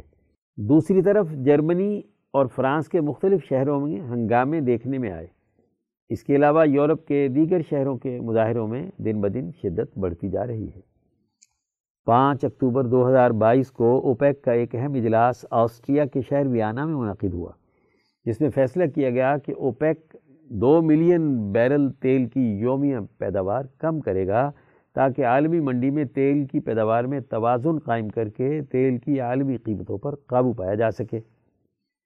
امریکی صدر کا کہنا ہے کہ سعودی عرب نے تیل کی عالمی منڈی میں پیداوار کم کر کے روس کو فائدہ پہنچانے کی کوشش کی ہے، جس کی اسے سزا دی جائے گی۔ امریکہ دنیا میں تیل پیدا کرنے والا سب سے بڑا ملک ہے۔ اس کے پاس تیل اور گیس کی جتنی مقدار موجود ہے، اسے چاہیے کہ اپنے اتحادیوں کی مذکورہ پہلوؤں سے ہونے والی قلت کو پورا کرے۔ آج اس کے اتحادیوں کو تیل اور گیس کی مشکلات کا سامنا ہے۔ ایک طرف امریکہ اور یورپ مل کر روس پر پابندیاں عائد کرتے ہیں اور دوسری طرف تقاضا ہے کہ روس انہیں گیس اور تیل فراہم کرے، ان کے معاشی اور سماجی مسائل بھی حل کرے۔ یعنی چوپڑیاں اور دو دو، نہ صرف فائدے اٹھائیں، بلکہ قیمت بھی دوسرے برداشت کریں۔ عالمی منڈی میں امریکہ کا مقابلہ پہلی دفعہ کسی طاقتور قوت کے ساتھ ہے۔ این پی آر کی انیس اکتوبر دو ہزار بائیس کی رپورٹ کے مطابق امریکی صدر جو بائیڈن نے بدھ کو اعلان کیا ہے کہ وہ اسٹریٹجک آئل ریزروز کی مد میں پندرہ ملین بیرل تیل عالمی منڈی میں جاری کرے گا۔ یہ تیل اس مد کا حصہ ہے جو صدر نے سال کے شروع میں ایک سو اسی ملین بیرل کے کوٹے کا اعلان کیا تھا۔ امریکی صدر کا کہنا ہے کہ تیل کا اجرا دسمبر میں متوقع ہے تاکہ اس دوران ہونے والی گیس کی شدید قلت پر قابو پایا جا سکے۔ گیس کی قیمتوں میں اضافے کی وجہ سے ہر خاندان معاشی دباؤ کا شکار ہے۔ دی گارجین اخبار انیس اکتوبر دو ہزار بائیس کے مطابق، جو بائیڈن نے الزام لگایا ہے کہ روسی صدر ولادیمیر پیوٹن کے یوکرین پر حملے کی وجہ سے گیس اور تیل کی قیمتوں میں اضافہ ہوا ہے۔ امریکی صدر شاید بھول گئے ہیں کہ انہی کی اما پر سعودی عرب نے تیل کی قیمتوں کو غیر فطری طریقے سے گرا کر جو چودہ جو دو ہزار چودہ میں اٹھانوے اشاریہ ستانوے ڈالر فی بیرل تھیں دو ہزار پندرہ میں محض باون اشاریہ بتیس ڈالر فی بیرل کر دیا تھا۔ اس کے بعد اگلے سال دو ہزار سولہ عیسوی میں اسے تینتالیس اشاریہ سڑسٹھ ڈالر فی بیرل پر لے آیا تھا۔ یہ ایک کھلی جنگ تھی۔ اس وقت امریکی موقف تھا کہ ایک ہی جھٹکے میں تینوں ملکوں کی معیشتوں کو تباہ و برباد کر دیا جائے، کیونکہ تینوں ملکوں کی معیشتوں کا دار و مدار تیل اور گیس کی فروخت پر مبنی تھا۔ کیونکہ تینوں ملکوں کی معیشتوں کا دار و مدار تیل اور گیس کی فروخت پر تھا۔ دوسرے لفظوں میں، اگر ان کے بجٹ پر حملہ کر دیا جائے تو وہ معاشی طور پر تباہ و برباد ہو کر امریکہ کے تلوے چاٹیں گے۔ روس اور ایران آزاد قومیں تھیں۔ انہوں نے معروضی حالات کے پیش نظر فیصلے کر کے اپنی اپنی قوم کو معاشی بحران سے نکال لیا، جبکہ سعودی عرب کی معیشت آج تک نہیں سنبھلی۔ اسے طرح طرح کے ٹیکس عائد کر کے اپنے عوام پر عرصہ حیات تنگ کرنا پڑا۔ اسے طرح طرح کے ٹیکس عائد کر کے اپنے عوام پر عرصہ حیات تنگ کرنا پڑا۔ اس وقت امریکہ نے سعودی عرب کو بحران سے نکالنے کی رتی برابر کوئی کوشش نہیں کی۔ الٹا اسے دس ارب امریکی ڈالر کے اسلحے کا معاہدہ کر کے اس کی اقتصادیات کا جنازہ نکال دیا، وہ معاشی دلدل میں پھنس گیا۔ دوسری طرف ایران اور روس کو بھی معاشی بحرانوں میں سے گزرنا پڑا۔ آج امریکی صدر سعودی عرب کو دھمکی دیتا ہے اور کہتا ہے کہ سعودی عرب کو امریکی نافرمانی کی سزا بھگتنی پڑے گی۔ اس کا جرم کیا ہے کہ وہ اپنے ملک کے لیے کیوں سوچتا ہے؟ آج امریکی نظام بھی ایسے ہی لڑکھڑا رہا ہے جیسے جو بائیڈن چلتے ہوئے لڑکھڑاتا ہے۔ دھمکیاں دینے کا دور گزر چکا ہے۔ سعودی عرب کی بادشاہت کی طرف سے ایک شہزادے نے امریکہ کو جواب میں کہا ہے کہ ہماری شہنشاہیت کو دھمکیاں نہ دی جائیں۔ فاکس نیوز، اٹھارہ اکتوبر دو ہزار بائیس۔ دو ہزار اکیس عیسوی کے اعداد و شمار کے مطابق عالمی منڈی میں تیل کی یومیہ پیداوار نواسی اشاریہ نو ملین بیرل تھی۔ اوپیک کے اعلان کے مطابق یومیہ دو ملین بیرل تیل عالمی منڈی میں کم کر دیتا ہے۔ اور امریکی تیل کی کمپنیاں ایک ماہ کے دوران صرف پندرہ ملین تیل کا اجرا کرتی ہیں۔ تو عالمی تیل کی منڈی کی طلب کے تقاضا کے تحت اونٹ کے منہ میں زیرہ کے مترادف ہوگا۔ سیکشن خطبات و بیانات۔ رپورٹ سید نفیس مبارک حمدانی لاہور۔ پشاور کیمپس کا قیام۔ اور حضرت شاہ سعید احمد رائے پوری رحمہ اللہ کی خدمات کا اعتراف۔ چوبیس ربیع الاول، چودہ سو چوالیس ہجری، اکیس اکتوبر دو ہزار بائیس عیسوی کو حضرت اقدس مفتی عبدالخالق آزاد رائے پوری مدض اللہ نے ادارہ رحیمیہ علوم قرآنیہ ٹرسٹ پشاور کیمپس کے افتتاح کے ایک موقع پر خطبہ جمعۃ المبارک ارشاد فرماتے ہوئے فرمایا، معزز دوستو ہمارے لیے یہ بہت ہی مبارکباد کا موقع ہے کہ ہم یہاں ادارہ رحیمیہ علوم قرآنیہ پشاور کیمپس کی افتتاحی تقریب میں جمع ہیں۔ اللہ تبارک و تعالیٰ کی رضا اور اس کے دین کے غلبے کے لیے جو مشن اور فکر حضرت اقدس مولانا شاہ سعید احمد رائے پوری نے شروع کیا تھا، وہ آج پھلتا پھولتا ہوا مسلسل ترقیات کی منازل طے کر رہا ہے۔ الحمدللہ حضرت کی دعاؤں، توجہات، سلسلہ عالیہ رحیمیہ، رائے پور کے فیض اور حضرت الامام شاہ ولی اللہ دہلوی رحمہ اللہ کے فکر و عمل کے فروغ کی برکات ہے امام شاہ ولی اللہ دہلوی کا فکر، جس کا عزم آج سے تین، چار سو سال پہلے ولی اللہ سلسلے کی جماعت نے کیا تھا، وہ پاکستان میں بالخصوص ترقیات کے مراحل طے کر رہا ہے۔ نوجوانوں میں جو دین کی طلب اور تڑپ حضرت اقدس مولانا شاہ سعید احمد رائے پوری نے محسوس کی تھی اور نوجوانوں کی تعلیم و تربیت کے لیے پہلے جمعیت طلباء اسلام انیس سو سڑسٹھ عیسوی میں، پھر تنظیم فکر ولی اللہ انیس سو ستاسی عیسوی میں اور پھر دو ہزار ایک عیسوی میں ادارہ رحیمیہ علوم قرآنیہ کی صورت میں اولیاء اللہ کے اس فکر کو پھیلانے کے لیے جد و جہد اور کوشش کی تھی آج وہ تناور درخت بن چکا ہے۔ اس سے یقیناً حضرت اقدس رحمۃ اللہ علیہ کی روح ضرور خوش ہوگی۔ پھر پشاور کیمپس کا افتتاح ایک ایسے مبارک مہینے ربیع الاول میں ہو رہا ہے جو نبی اکرم صلی اللہ علیہ وسلم سے نسبت رکھتا ہے۔ آپ صلی اللہ علیہ وسلم اسی ماہ مبارک میں دنیا میں تشریف لائے۔ اسی ماہ مبارک میں وہی الہی کی ابتدائی صورت سچے خوابوں کی شکل میں آپ صلی اللہ علیہ وسلم پر ظاہر ہونا شروع ہوئی۔ اسی مبارک مہینے میں آپ صلی اللہ علیہ وسلم نے مدینہ منورہ ہجرت کر کے ریاست مدینہ کی تشکیل کی۔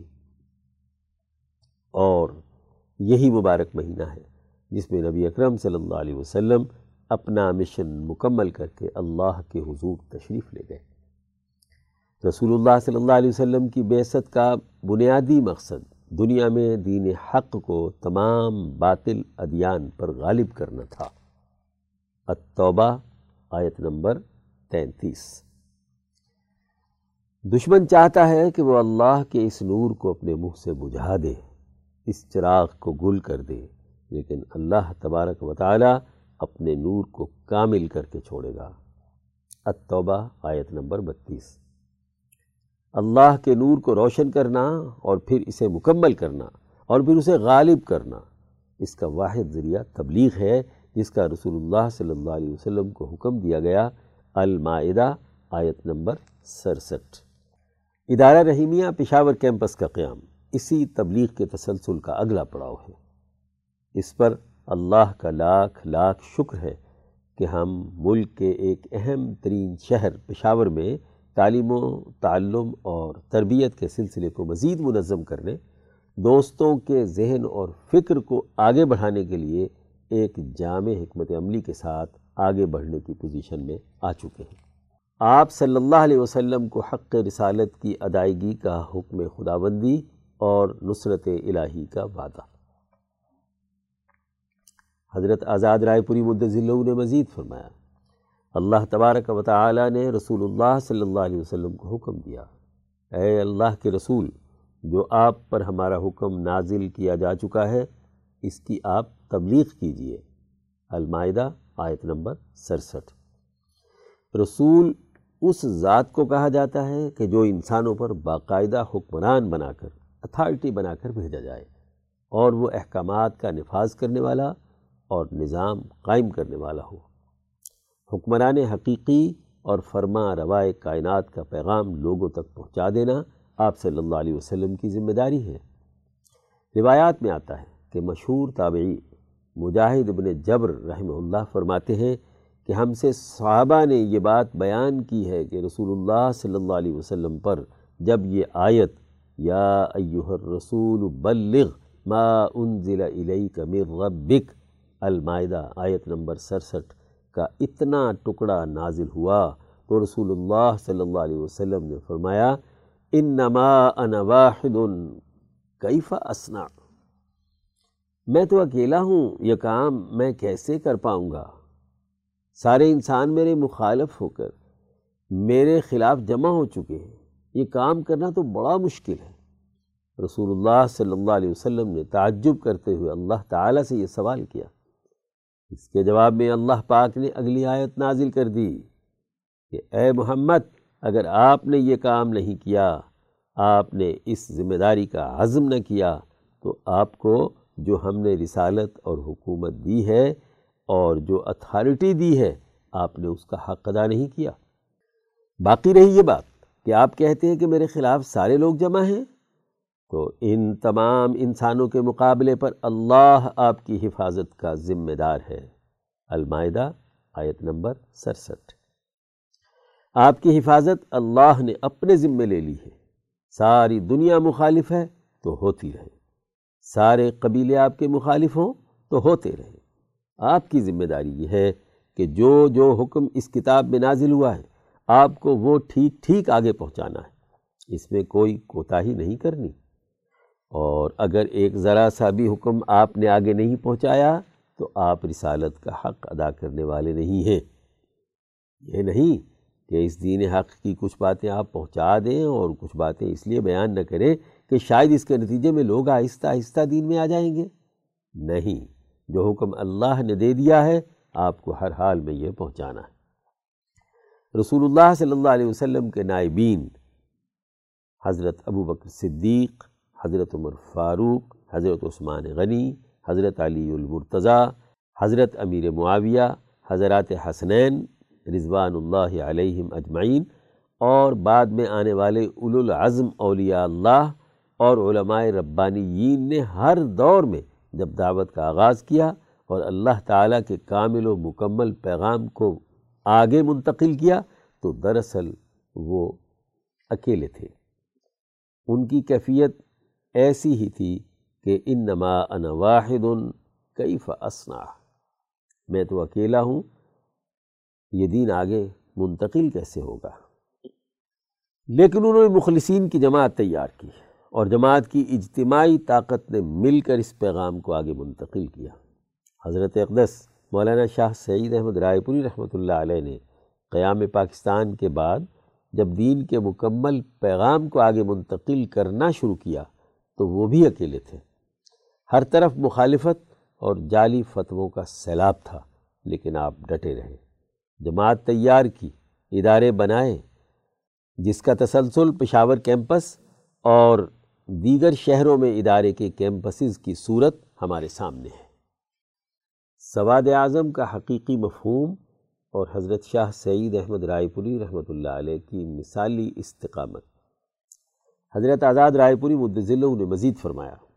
حضرت مجدد الفسانی رحمۃ اللہ علیہ نے جب دین یعنی شریعت، طریقت اور سیاست کے مکمل پیغام کو آگے منتقل کرنے کا کام شروع کیا، تو یہاں سارے بڑے بڑے پیر اور مولوی مخالف ہو گئے، فتوے لگانے شروع کر دیے، حدیثیں سنانی شروع کر دی کہ سواد اعظم کی اتباع کرو، کیونکہ سواد اعظم تو ہمارے ساتھ ہے۔ آپ اکیلے ہیں تو مجدد صاحب نے یہی جواب دیا کہ ایک اللہ والا جو اللہ کے دین کے مکمل پروگرام کے غلبے کے لیے کام کرے، وہ خود ہی سواد اعظم ہے۔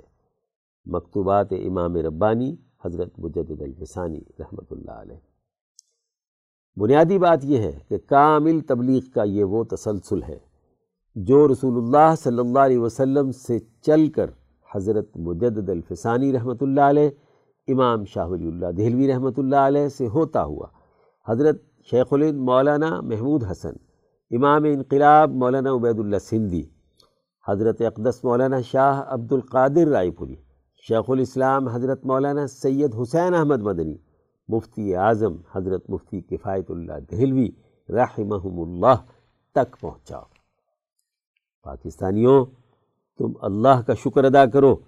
کہ ان تمام بزرگوں کے اس تسلسل کو ایک آدمی، حضرت مولانا شاہ سعید احمد رائے پوری رحمۃ اللہ علیہ کی جماعت نے تم تک پہنچایا۔ حالانکہ اپنے بھی مخالف، باہر کے بھی مخالف، ساری طرف سے فتووں کی یلغار، انہوں نے کہا کہ اگرچہ میں اکیلا ہوں، لیکن رسول اللہ صلی اللہ علیہ وسلم کی طرف سے ذمہ داری ہے کہ دین اسلام کا پورا پیغام نئی نسل تک منتقل کرنا ہے۔ انیس سو پچاس عیسوی میں پاکستان آئے تو اکیلے تھے۔ ان کی جد و جہد کی پوری تاریخ ہے۔ پہلے جمعیت طلباء اسلام کی چھتری بنا کر نوجوانوں کو دین حق کا یہ پیغام دیا۔ شرپسندوں نے اس میں تخریب پیدا کر دی۔ پھر تنظیم فکر ولی اللہ بنائی اور شرپسند دائرے کو باہر نکال کر امام شاہ ولی اللہ دہوی رحمۃ اللہ علیہ کے فکر کو درست تناظر میں سمجھنے کے لیے ایک منظم جد و جہد کی، ایک بلند فکر اور نظریے پر اس کے لیے کردار ادا کیا۔ پھر اس فکر اور نظریے کو درست منہج پر رکھنے کے لیے مراکز قائم کیے۔ ادارہ رحیمیہ علوم قرآنیہ کا مرکز بنایا تاکہ اس تمام جد و جہد کو منظم اور مربوط کر کے اس کے لیے کردار ادا کیا جائے۔ کہ وہ جامع اور مکمل فکر جو رسول اللہ صلی اللہ علیہ وسلم نے انسانیت کو دیا تھا اور اس کا عقائد سے لے کر جہاد و قتال تک، ایمان سے لے کر فرائض تک، تمام دین کا مکمل اور جامع پروگرام۔ امام شاہ ولی اللہ دہلوی رحمۃ اللہ علیہ کی فلاسفی کی روشنی میں انسانیت کے سامنے رکھا جائے۔ آپ رحمۃ اللہ علیہ کی پچاس سال کی جد و جہد کے نتیجے میں جو سمجھدار لوگ آپ کے ساتھ وابستہ ہوئے ان کو شاہ صاحب رحمۃ اللہ علیہ کی براہ راست کتابوں اور تعلیم و تربیت کے مراحل سے گزارنے کے عمل، اس کے فروغ اور نشر و اشاعت کے لیے ادارہ رحیمیہ علوم قرآنیہ کی بنیاد رکھی۔ پورے علوم قرآنیہ کے پھیلانے کا انسٹیٹیوٹ بنایا۔ چنانچہ ادارہ رحیمیہ علوم قرآنیہ ٹرسٹ لاہور کے لیے ستائیس جولائی دو ہزار ایک کو ایک جگہ خریدی گئی۔ اور چودہ ستمبر دو ہزار ایک کو درس قرآن کریم سے اس کا افتتاح ہوا۔ پاکستان میں ولی اللہ فکر و نظریے کی حامل اجتماعیت کے دائرۂ کار کا جامع خلاصہ۔ دو ہزار ایک عیسوی میں ادارہ رحیمیہ علوم قرآنیہ ٹرسٹ لاہور کی افتتاحی تقریب میں حضرت اقدس مولانا شاہ سعید احمد رائے پوری رحمۃ اللہ علیہ کی موجودگی میں ادارے کے مقاصد و اہداف واضح کرتے ہوئے ہم نے درج ذیل دس امور واضح کیے تھے جو دین اسلام کی مکمل جامعیت کے حامل ہیں اور انہی مقاصد و اہداف پر آج بھی ادارہ عمل پیرا ہے۔ الف۔ علوم قرآنیہ کی بنیادی اور حقیقی تعلیمات نوجوان نسل کے سامنے پیش کرنا، اس کے لیے علوم قرآنیہ کے چار بنیادی شعبوں تفسیر، حدیث فقہ اور سلوک و طریقت کے حوالے سے ایک، قرآن حکیم کی مستند تفسیر کا شعور پیدا کرنا، دو، احادیث نبویہ کی مسلمہ تشریح سے آگہی دینا، تین، فقہ اور قانون اسلامی کی اجماعی تفہیم واضح کرنا، چار، دینی تصوف اور سلوک و طریقت کی اساس پر باطنی تربیت اور تزکیہ قلوب کے لیے انسانیت کے بنیادی اخلاق پر تربیت کرنا۔ با۔ انسانی سماج کی تشکیل کے بنیادی علوم اور ان کے قرآنی اصول سے واقفیت بہم پہنچانا۔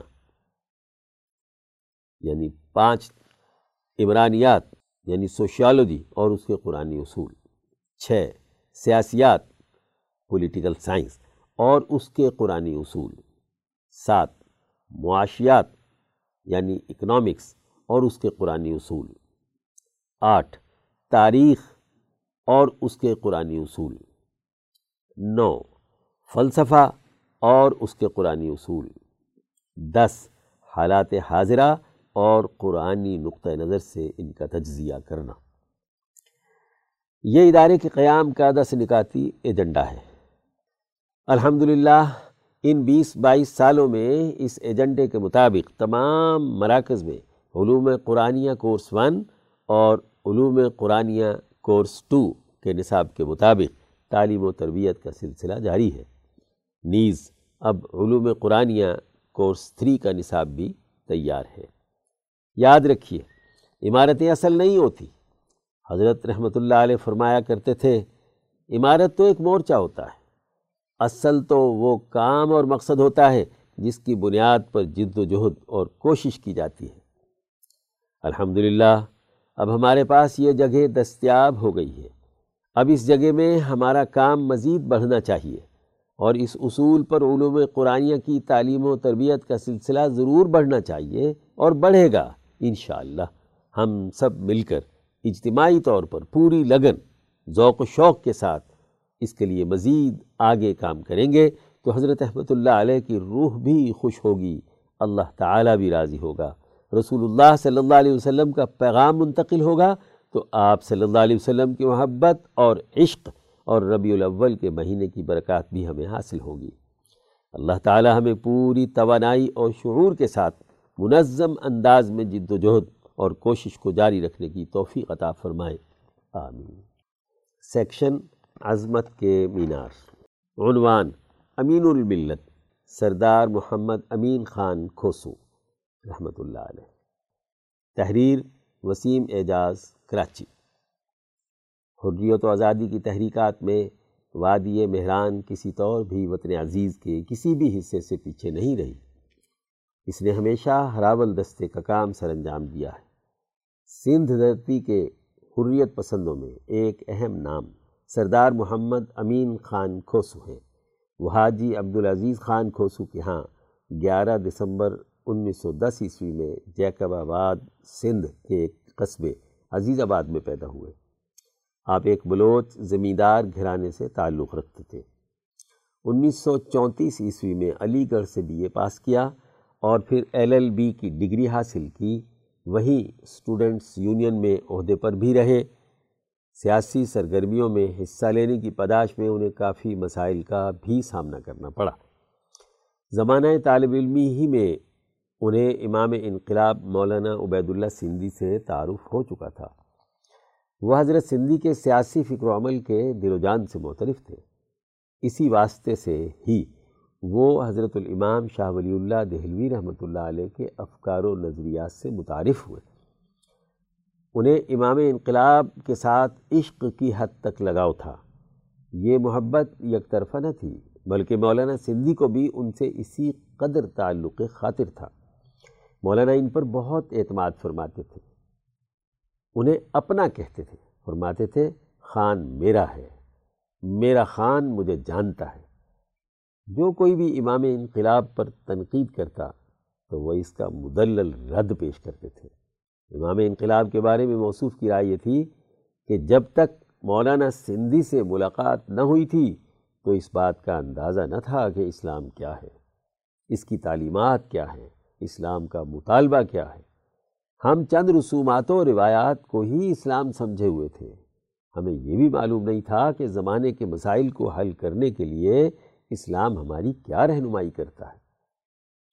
مولانا سندھی سے ملے تو ہمیں پتہ چلا کہ اسلام در حقیقت ہے کیا۔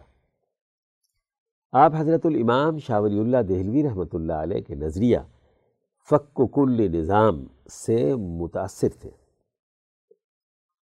اور وطن عزیز سے انگریز سامراج کو نکالنے کی جد و جہد میں پیش پیش رہے۔ آپ نے اپنی تحریروں اور خاص طور پر تقاریر کے ذریعے ہر خاص و عام تک مولانا سندھی کا پیغام پہنچایا۔ علی گڑھ سے واپسی پر جیکب آباد تشریف لائے۔ انیس سو سینتیس عیسوی میں کاشتکاروں اور محنت کشوں کی فلاح و بہبود اور ان کی مشکلات کو حل کرنے کے لیے بنائی گئی ہاری کمیٹی کے صدر منتخب ہوئے۔ انیس سو اڑتیس عیسوی میں سندھ اسمبلی کے ممبر منتخب ہوئے۔ یہ وہ دور تھا جب ہندوستان کی تقریباً تمام بڑی جماعتیں امام انقلاب مولانا عبید اللہ سندھی کو اپنے وطن ہندوستان واپس لانے کے لیے تحریکات چلا رہی تھی انہی کی کاوشوں میں ایک نمایاں نام سردار محمد امین خان کھوسو کا بھی تھا۔ انہوں نے اپنے قریبی دوست اور اس وقت کے سندھ کے وزیر اعلیٰ شہید اللہ بخش سمروں کے ساتھ مل کر یہ ضمانت دلوائی کہ مولانا واپسی پر عدم تشدد کے پابند ہو کر سیاسی کام کریں گے۔ تب کہیں جا کر مولانا عبید اللہ سندھی کو وطن واپسی کی اجازت ملی۔ موصوف فرماتے ہیں کہ حضرت مولانا عبید اللہ سندھی کو وطن واپس بلانے میں جو کوششیں میں نے اپنے دوستوں کے ساتھ مل کر کی ہیں، وہ بار آور ہوئیں تو یہ میرے لیے بہت بڑی خوشی کی بات ہے۔ حضرت مولانا عبید اللہ سندھی سردار موصوف کی کاوشوں کے بارے میں فرماتے ہیں کہ جب مجھے معلوم ہوا کہ حکومت سندھ میری جلا وطنی کے خاتمے کے لیے کوشش کر رہی ہے، تو میں سوچتا تھا کہ اس معاملے میں حکومت کوئی چیز نہیں ہے، بلکہ اس نظام اور مشینری کے پیچھے کوئی شخص ہے جو اسے حرکت دے رہا ہے۔ حجاز میں اس بات کا پتہ لگانا میرے لیے ممکن نہیں تھا۔ لیکن وطن واپس آ کر پتہ چلا کہ وہ میرا خان ہے۔ سردار موصوف کا ایک اور اہم کام یہ بھی تھا کہ انہوں نے سندھ میں موجود ان تمام اکابرین کے درمیان رابطوں کا کام بھی کیا جنہوں نے حریت و آزادی کی تحریک میں نمایاں کردار ادا کیا۔ ان حضرات میں مولانا محمد صادق کراچوی، مولانا دین محمد وفائی اور حکیم فتح محمد سہوانی علیہم الرحمہ وغیرہ قابل ذکر ہیں۔ انیس سو اکتالیس عیسوی میں برٹش حکومت کی جانب سے بغاوت کے الزام میں ان پر مقدمہ چلایا گیا، جو تقریباً ایک سال تک جاری رہا۔ انیس سو چھیالیس عیسوی میں سندھ مسلم لیگ کا جوائنٹ سیکٹری بنایا گیا، لیکن ان سے رہنمائی لینے کے بجائے مسلم لیگی قیادت کی جانب سے ان پر حملہ کرایا گیا۔ یہاں تک کہ تقسیم کے بعد ان کو اپنے ہی گھر میں نظر بند کر دیا گیا۔ یہ سلسلہ تقریباً دو سال تک چلتا رہا۔ انہی المناک واقعات کے بعد انیس سو پچاس تا انیس سو ستر انہوں نے یکسو ہو کر زندگی گزاری، کسی سیاسی سرگرمی میں حصہ نہ لیا، زیادہ تر وقت مطالعے میں گزرتا تھا۔ اگست انیس سو انہتر عیسوی میں لاہور میں مولانا عبید اللہ سندھی پر ہونے والے سیمینار میں آپ نے امام انقلاب کو جن الفاظ میں خراج تحسین پیش کیا اور جو اپنی یادداشتیں بیان کی ہیں، وہ قابل مطالعہ اور تاریخ کا ایک اہم باب ہے۔ وہ سندھی ادب کے بہترین ادیب اور مصنف ہونے کے ساتھ ساتھ اعلیٰ پائے کے خطیب بھی تھے۔ تحریک پاکستان کے بعد جب انہوں نے ان جاگیرداروں اور سرمایہ داروں کو برسر اقتدار دیکھا، جن کے خلاف ان کی تمام تر جد و جہد رہی تھی، تو بہت زیادہ تکلیف محسوس کی۔ انہوں نے پاکستان کے مستقبل کا نقشہ ان الفاظ میں کھینچا۔ جو کہے تو گئے تھے تنزیہ طور پر لیکن آج حرف بحرف سچ ثابت ہو رہے ہیں۔ آپ نے لکھا، سربراہ مملکت کا قصر عالی شان، سو ایکڑ زمین میں فن تعمیر کا شاہکار ہوگا۔ اسلامی جمہوریہ پاکستان کا صدر عوام کے غم میں گھلا جا رہا ہوگا اور اسلامی خدمت کے جذبے سے نرم و گداز بستروں پر بے چینی کی کروٹیں لے رہا ہوگا۔ اور اس کے قصر عالی شان کی طرف جانے والے تمام راستے عوام کے لیے بند ہوں گے۔ سردار محمد امین خان کھوسو کا انتقال پانچ دسمبر انیس سو تہتر عیسوی کو کراچی میں ہوا۔ تدفین ان کے آبائی گاؤں عزیز آباد ضلع جیکب آباد میں ہوئی۔ اللہ تعالی ہمیں ان اکابرین کے فکر و عمل کو صحیح طور پر سمجھنے اور اس کے مطابق عمل کرنے کی توفیق عطا فرمائے۔ آمین۔ سیکشن رفتار کار۔ عنوان افتتاحی تقریب، Idara Rahimia, Uloom Quraniya, Lahore Peshawar campus. Report Anees Ahmad Sajjad, advocate, Lahore. Idara Rahimia, Uloom قرآنیہ، trust, Lahore کا دو ہزار ایک عیسوی سے شروع ہونے والا سفر۔ کراچی، سکھر، صادق آباد، ملتان اور راول پنڈی کی منزلیں طے کرتا ہوا پشاور آ پہنچا ہے۔ الحمد للہ ذالک۔ چوبیس اپریل چودہ سو چوالیس ہجری یعنی اکیس اکتوبر دو ہزار بائیس۔ بروز جمعہ، وہ مبارک دن ہے کہ جس روز ادارہ رحیمیہ، علوم قرآنیہ، لاہور مین کیمپس کے بعد ایسے پہلے کیمپس کے افتتاح کا دن تھا جسے مکمل طور پر باقاعدہ نقشے کے تحت تعمیر کیا گیا۔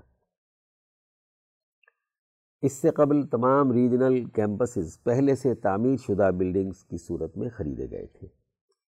سال دو ہزار سولہ عیسوی میں پشاور کیمپس کے لیے زمین خریدی گئی تھی۔ پانچ جون دو ہزار اکیس کو گراؤنڈ بریکنگ کا آغاز ہوا۔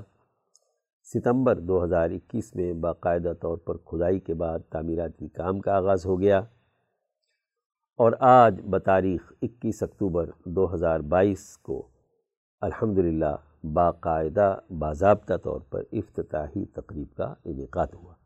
جمعرات کی نماز عصر حضرت اقدس مولانا مفتی شاہ عبد الخالق آزاد رائے پوری اللہ نے پشاور کیمپس میں ادا فرمائی۔ ملک بھر سے احباب کی آمد شب جمعہ سے ہی شروع ہو گئی تھی۔ نماز جمعہ کی تقریب کے ساتھ ہی افتتاحی تقریب رکھی گئی تھی۔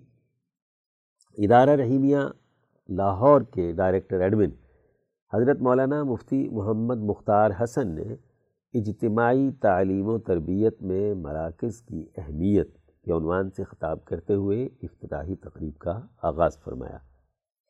ان کے بعد صدر ادارہ حضرت مولانا مفتی عبد المتین نعمانی نے خطاب فرمایا۔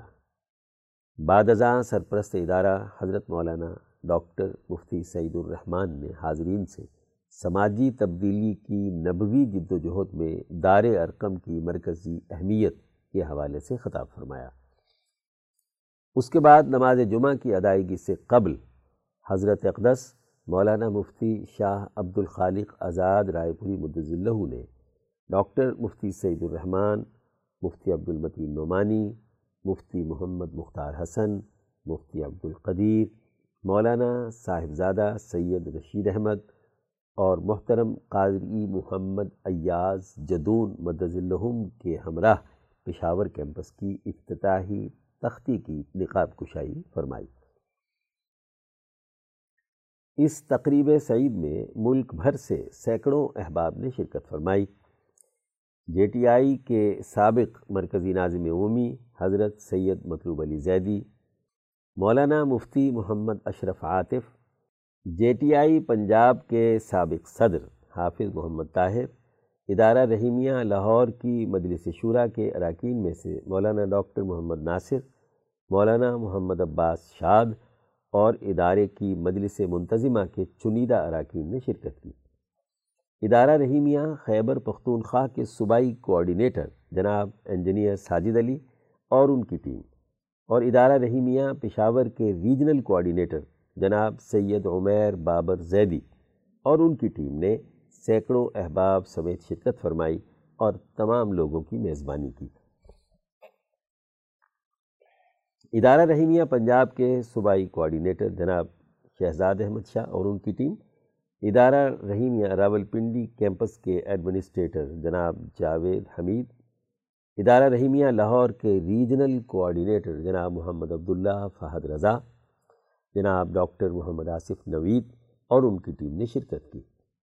نماز جمعہ کے بعد حضرت اقدس مدد اللہ سرپرست ادارہ اور صدر ادارہ کی طرف سے تعمیرات میں حصہ لینے والی ٹیم میں شیلڈز تقسیم کی گئی ادارے کی تعمیرات کے سول ورک پر جناب engineer Mudassar Sattar, architectural work پر جناب engineer Ali Nadeem Khalid, electrical work پر جناب engineer Ali Raza structural work پر جناب انجینئر محمد ساجد اور پروجیکٹ مینیجر جناب انجینئر واجد اللہ کو اعزازی شیلڈز سے نوازا گیا۔ نماز جمعہ کے بعد حضرت اقدس مولانا مفتی شاہ عبد الخالق آزاد رائے پوری اللہ نے نبی اکرم صلی اللہ علیہ وسلم کے اسوہ حسنہ کی روشنی میں تبلیغ حق میں رسول اللہ صلی اللہ علیہ وسلم کا بے لاگ کردار امت میں آپ صلی اللہ علیہ وسلم کے اسوہ کی اتباع کی روشن روایت اور اس کے عصری اہداف کے موضوع پر پرتاثیر خطاب فرمایا۔ اور حضرت اقدس مولانا شاہ سعید احمد رائے پوری رحمۃ اللہ علیہ کی جد و جہد کو زبردست خراج عقیدت و تحسین پیش فرمایا کہ جن کی بدولت آج اس دور میں ہم امام شاہ ولی اللہ دہلوی رحمۃ اللہ علیہ اور ان کی فکر سے روشناس ہوئے اور آج اس مقام تک پہنچے۔ آخر میں حضرت اقدس مدض اللہ کی دعا کے ساتھ یہ مبارک تقریب تکمیل پذیر ہوئی۔ سیکشن رفتار کار۔ عنوان تقریب افتتاح، صحیح بخاری شریف۔ Report Anees Ahmad Sajjad, advocate, Lahore. مورخہ تیرہ شوال المکرم چودہ سو تینتالیس ہجری مطابق پندرہ مئی دو ہزار بائیس عیسوی بروز اتوار ادارہ رحیمیہ علوم قرآنیہ ٹرسٹ لاہور میں نئے تعلیمی سال کا آغاز ہوا۔ اس موقع پر ادارے میں دورہ حدیث شریف کے طلباء کا صحیح بخاری شریف کا پہلا سبق ہوا۔ اس سلسلے میں ادارہ رحیمیہ میں تقریب افتتاح صحیح بخاری شریف منعقد ہوئی۔ تقریب کا آغاز تلاوت کلام پاک سے ہوا۔ پھر نعت رسول مقبول صلی اللہ علیہ وسلم پیش کی گئی۔ اس کے بعد سب سے پہلے حضرت مولانا مفتی محمد مختار حسن مدض ڈائریکٹر ایڈمن ادارہ نے عید ملن کے حوالے سے گفتگو کی، جس کا موضوع اجتماعی مسرت کے لیے سماجی استحکام کی اہمیت تھا